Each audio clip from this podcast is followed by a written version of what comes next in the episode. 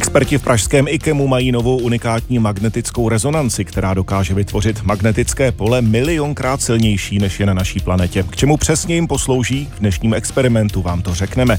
Taky se společně vydáme za českou družicí VZLU SAT-2 a řeč bude i o testu nového nadzvukového letounu NASA. Vědecko-technologický magazín radiožurnálu začíná, tak příjemné dopoledne. Experiment. Pořad z prostředí vědy a moderních technologií. Česku je nejmodernější magnetická rezonance ve střední Evropě. Nachází se v Pražském institutu klinické a experimentální medicíny. Stála zhruba 90 milionů korun a je to jedna z největších investic IKEMu za poslední roky. Přístroj dokáže dělat obrazy ve velkém rozlišení a i když se do něj nevejdou lidé, díky výzkumům právě lidským pacientům pomůže. Takže my měříme laboratorní zvířata, buď to potkany nebo myši z pravidla a abychom je mohli dát do magnetu, tak musí být pod anestézí. Aby se nám tam například nehýbali nebo neutekli. Dominik Havlíček je v této laboratoři doktorandem. Teďka máme v plánu měřit eh, potkaní mozek, abychom se podívali, jak vypadají vnitřní struktury. Stojím na Prahu eh, menší místnosti, ve které je nový přístroj. Zvuk, který se tu ozývá, je od systému chlazení. Box, v kterým právě budeme dělat tu anestézii, s diktafonem nemůžu jít přímo k magnetické rezonanci, protože by ho mohla poškodit, ale vidím, že je to takový šedý válec o průměru asi 1,70 m a uprostřed je 30 cm tubus. Do něj po uspání potkana vědci dají. Základem samozřejmě je to magnetické pole, ten velký tubus, supravodivý magnet, který nám vytváří vlastně to sedmi teslové pole, které je uh, statické. A teďka my, abychom mohli vlastně něco měřit, tak potřebujeme radiofrekvenční cívky. V tomto případě jsme se rozhodli pro povrchovou cívku, která vzhledem k tomu, že budeme měřit mozek, který je blízko k povrchu, tak bude velmi citlivá a ukáže nám velmi kvalitní obrázky. Takže velmi zjednodušeně ta cívka prostě poslouží k tomu, aby, aby to bylo tak. vidět. V podstatě, když to zjednodušeně řeknu, tak ta cívka je prostě anténa, jo, kterou my vysíláme signál a potom ten signál tou cívkou také přijímáme zpátky. Říká mi další doktorant David Červený. Teďka to, tyhle ty zvuky právě jedná se o takzvané gradienty, které nám určují lokalizaci toho vzorku. Přístroj se už eh, tedy zapíná a po pár minutách už na monitorech v jiné místnosti vidíme detailní obrazy potkaního mozku z různých úhlů. A co hledáme? Teďka tam si to jedno okno, my to máme říct do světla. Jak se snímky liší oproti těm z magnetických rezonancí, které jsou v českých nemocnicích, to mi vysvětluje vedoucí oddělení experimentální magnetické rezonance IKEMu Daniel Jirák. Umí další věci, které vlastně by u těch lidí nešlo provádět a navíc to umí měřit s mnohem větším rozlišením, protože je tady mnohem větší magnetické pole. U těch klinických přístrojů to magnetické pole je 1,5 nebo 3 Tesla, tady toto je 7 teslový přístroj a můžeme měřit mnohem menší objemy, takže vlastně jsme schopni opravdu postihnout třeba i mnohem menší velikosti nádorů, které by eh, v klinické praxi byly takřka nepostižitelné. Když říkáme 7 Tesla, co si pod tím mám představit? My žijeme na Zemi, což je také magnet. Záleží samozřejmě na, na poloze, ale plus minus má kolem 50 mikrotesla. Takže tady to Tesla vyjadřuje sílu toho magnetického pole a vlastně tady teda používáme takřka takřka milionkrát silnější magnetické pole, než je to magnetické pole Země. Nová magnetická rezonance váží 7 tun a tady v laboratoři kvůli ní museli vyměnit i podlahy. Vědci budou díky přístroji zkoumat třeba srdce nebo transplantované buňky. Do tohoto stroje se e, běžně vejdou potkani nebo myši. Je možno měřit třeba i králíky. Experimentální medicína by měla sloužit k tomu, aby se zkoušely věci a nějakým způsobem reflektovaly tu klinickou praxi. Takže my tady budeme zkoušet především in vivo pokusy, takže vlastně když bude nějaké onemocnění, tak budeme třeba zkoumat, jak se změní srdeční aktivita, kterou my jsme schopni tou magnetickou rezonancí postihnout. Na novém přístroji tak budou lékaři sledovat třeba transplantované Langerhansovy ostrůvky při léčbě diabetu. Víc o tom budeme v magazínu Experiment mluvit ještě za chvíli. Z pražského IKEMu Ondřej Vaňura, Radiožurnál. Magazínu Experiment zůstáváme u nové magnetické rezonance v pražském IKEMu. Přístroj bude sloužit pro různé výzkumy. Odborníci očekávají, že pomůže třeba při zobrazování Langerhansových ostrůvků při léčbě diabetu. Jak prozradil zástupce přednosti Centra diabetologie IKEMu Jan Kříž v rozhovoru s reportérem Ondřejem Vaňurou, nová magnetická rezonance může být velkým přínosem. To z toho důvodu, že naše skupina se zabývá transplantací izolovaných Langerhansových ostrůvků a vlastně zkoumáme i ten proces, který vede k jejich zničení, když se vyvíjí diabetes prvního typu. Mm. A dosavadní eh, techniky, které by dokázaly přímo zobrazit eh, ty Langerhansovy ostrůvky nebo zobrazit ty cílové beta buňky, v podstatě selhávají. A magnetická rezonance je jedna z mála metod, která umožňuje vlastně rozpoznat nějakou kontrastní látkou označené Langerhansovy ostrůvky po transplantaci do příjemce. A to vlastně do čeho vkládáme v současnosti velké naděje, je vývoj specifických kontrastních látek, který by v kombinaci s tím novým přístrojem umožnil rozpoznávat lokalizaci, ale i taky množství těch beta buněk specificky vlastně i ve zdravém jedinci a umožnil by tak monitorovat, jak se vyvíjí diabetes prvního typu. Když zmiňujeme ony Langerhansovy ostrůvky, co jsou vlastně zač? Langerhansovy ostrůvky jsou mikroorgány složené ze stovek až tisíců jednotek tisíců buněk, eh, které jsou uložené eh, ve slinivce břišní. Jejich řádově kolem milionu u člověka a jejich velikost kolísá mezi 30 a 400 mikrometry. Ty ostrůvky jsou složené z několika typů eh, endokrinních buněk, současně jsou tam cévy, je tam nějaké vazivo, které vlastně pomáhá udržet tvar těch ostrůvků a to zásadní, co v těch ostrůvcích jsou ty endokrinní buňky, které vyrábí několik hormonů. Pro nás jsou vlastně nejdůležitější ty buňky označené beta, které vyrábí inzulín a jejichž poškození je vlastně příčinou diabetu prvního typu. Když se teď vrátíme k té nové magnetické rezonanci, bude sloužit jenom pro výzkum, anebo opravdu v praxi vy budete zkoumat konkrétní ty ostrůvky od těch konkrétních pacientů? Ten nový přístroj je zvláštní tím, že je zaměřený právě na experimentální výzkum. Jeho otvor, kam se může vlastně vložit ten zkoumaný předmět nebo jedinec, eh, je tak malý, že by se tam člověk nevešel, takže se tam vejdou experimentální zvířata. Pokud získáme nějaká přesvědčivá data touto cestou, tak pak můžeme pokračovat s lidmi nebo s velkými zvířaty v jiných přístrojích, které jsou v klinickém provozu. Teoreticky to může sloužit i pro vývoj nových léčiv, tak i to je ta cesta? I to je ta cesta. Je to proto, že ten nový přístroj je podstatně dokonalejší, nahradil přístroj, který tu byl víc než 25 let, má mnohem lepší rozlišení, mnohem větší citlivost a mnohem větší přesnost. Takže když se vyvíjí některé nové léky, což eh, tedy není moje pole, ale které se mají dostat třeba přímo do nějakého nádorového ložiska, tak je možné ty léky označit zase nějakou kontrastní látkou a sledovat pomocí toho přístroje, jak putují tělem až do toho cílového místa. Kdybychom mohli porovnat právě ten nový přístroj a ten, eh, který tam sloužil u vás v IKEMu 25 let, tak eh, to je pro vás veliký rozdíl, když se zaměříme na tu vaši oblast? Je to pro nás veliký rozdíl například v tom, že když studujeme prokrvení nějaké tkáně, tak tím starším přístrojem trvalo to vyšetření desítky minut a mělo-li mít velké rozlišení, tak mohlo trvat až hodiny a ten nový přístroj, který má jak lepší software, ale tak i lepší to hardwareové vybavení, eh, tak eh, tyhle měřící doby výrazně zkracuje. To, co je asi úplně jako klíčové, přelomové, je, že ten původní přístroj, když nedokázal měřit dostatečně rychle, tak neumožňoval eh, vyšetřovat pohybující se orgány, jako je třeba srdce což ten nový přístroj už umožní. Takže vlastně do té preklinické aplikace se nově budou moct zapojit i kardiologové. Dodává pro magazín Experiment Jan Kříž, zástupce přednosti Centra diabetologie pro experimentální výzkum v pražském IKEMu. Ondřej Vaňura, Radiožurnál. Přesně před dvěma lety, 13. ledna 2022, se na oběžnou dráhu dostala česká družice VZLU SAT 2 a je tam stále. Navazuje tak na úspěšnou jedničku, která obíhala země kouly úctyhodných pět let, přestože obvyklá životnost těchto malých družic bývá kolem roku a půl. Zároveň je to jediná česká družice, která pořizuje snímky naší planety ve vysokém rozlišení a na Zem se dostávají několikrát za den.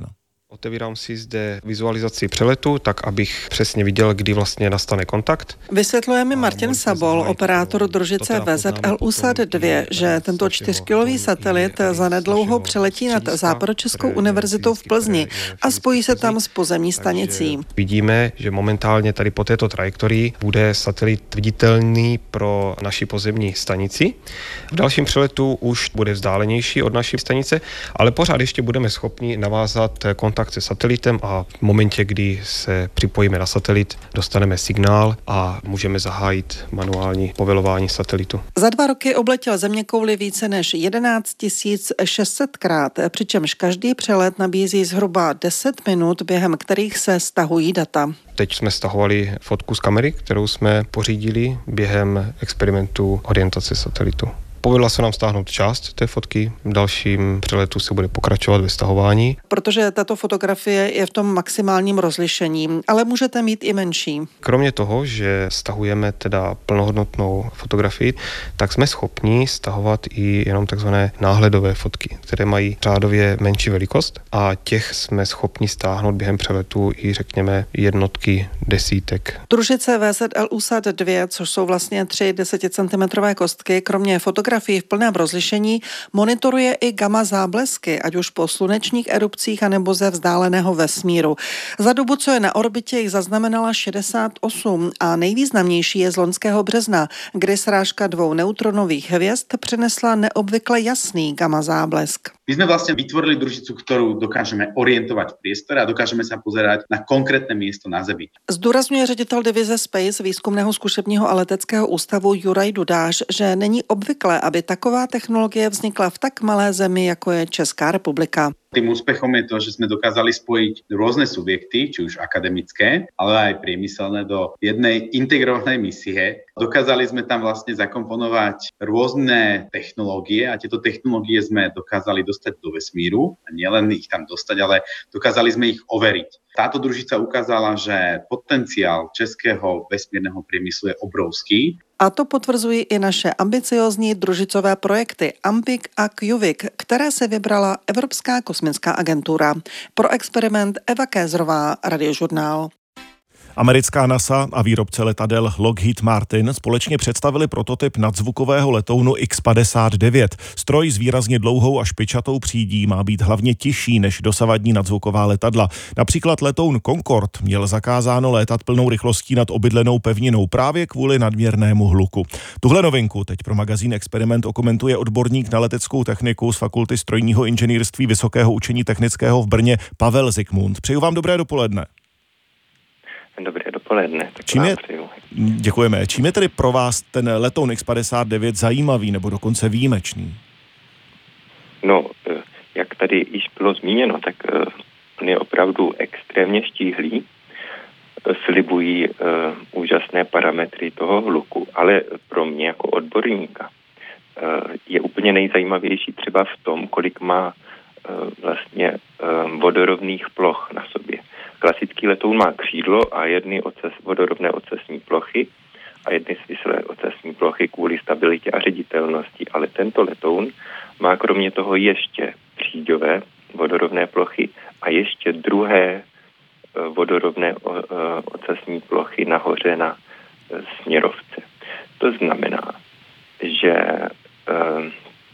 tady tento letoun bude muset řídit počítač a zřejmě se tím budou právě snažit ovlivňovat nadzvukové proudění tak, aby docházelo k menším rázovým vlnám a nižšímu hluku. A jak se, pane Zikmunde, podařilo dosáhnout toho, že letoun X-59 tedy bude výrazně tižší než dosavadní nadzvukové stroje? No ono úplně klíčová je ta štíhlost, protože vlastně když v nadzvukové rychlosti letoun rozráží vzduch, tak eh, na té náběžné hraně vzniká rázová vlna. A čím je větší úhel té náběžné hrany, tak tím je ta rázová vlna silnější. Potom ten vzduch proudí kolem toho letounu a zase, když se uzavírá na odstokové hraně eh, toho křídla nebo letounu ten vzduch, tak tam vzniká pak druhá rázová vlna. A vlastně čím je štíhlejší to těleso, tím ty rázové vlny jsou slabší. Nemůžete... Dokonce, ano, povídejte, prosím. Uh, jsem si teď vzpomněl, uh-huh. že nám na přednáškách z aerodynamiky pan profesor Filakovský říkal, že u letounu Concorde, když překračoval rychlost zvuku, tak jste mohli ty rázové vlny dokonce slyšet dvě těsně za sebou. Protože to byla hmm. ta na náběžné hraně i na, na té odtokové hraně. Nemůže ten štíhlý tvar letadla působit komplikace, pokud by třeba výrobci chtěli podobnou koncepci využít v letecké dopravě? Jak moc stísněný je ten prostor v X-59? Eh, no, je to tak.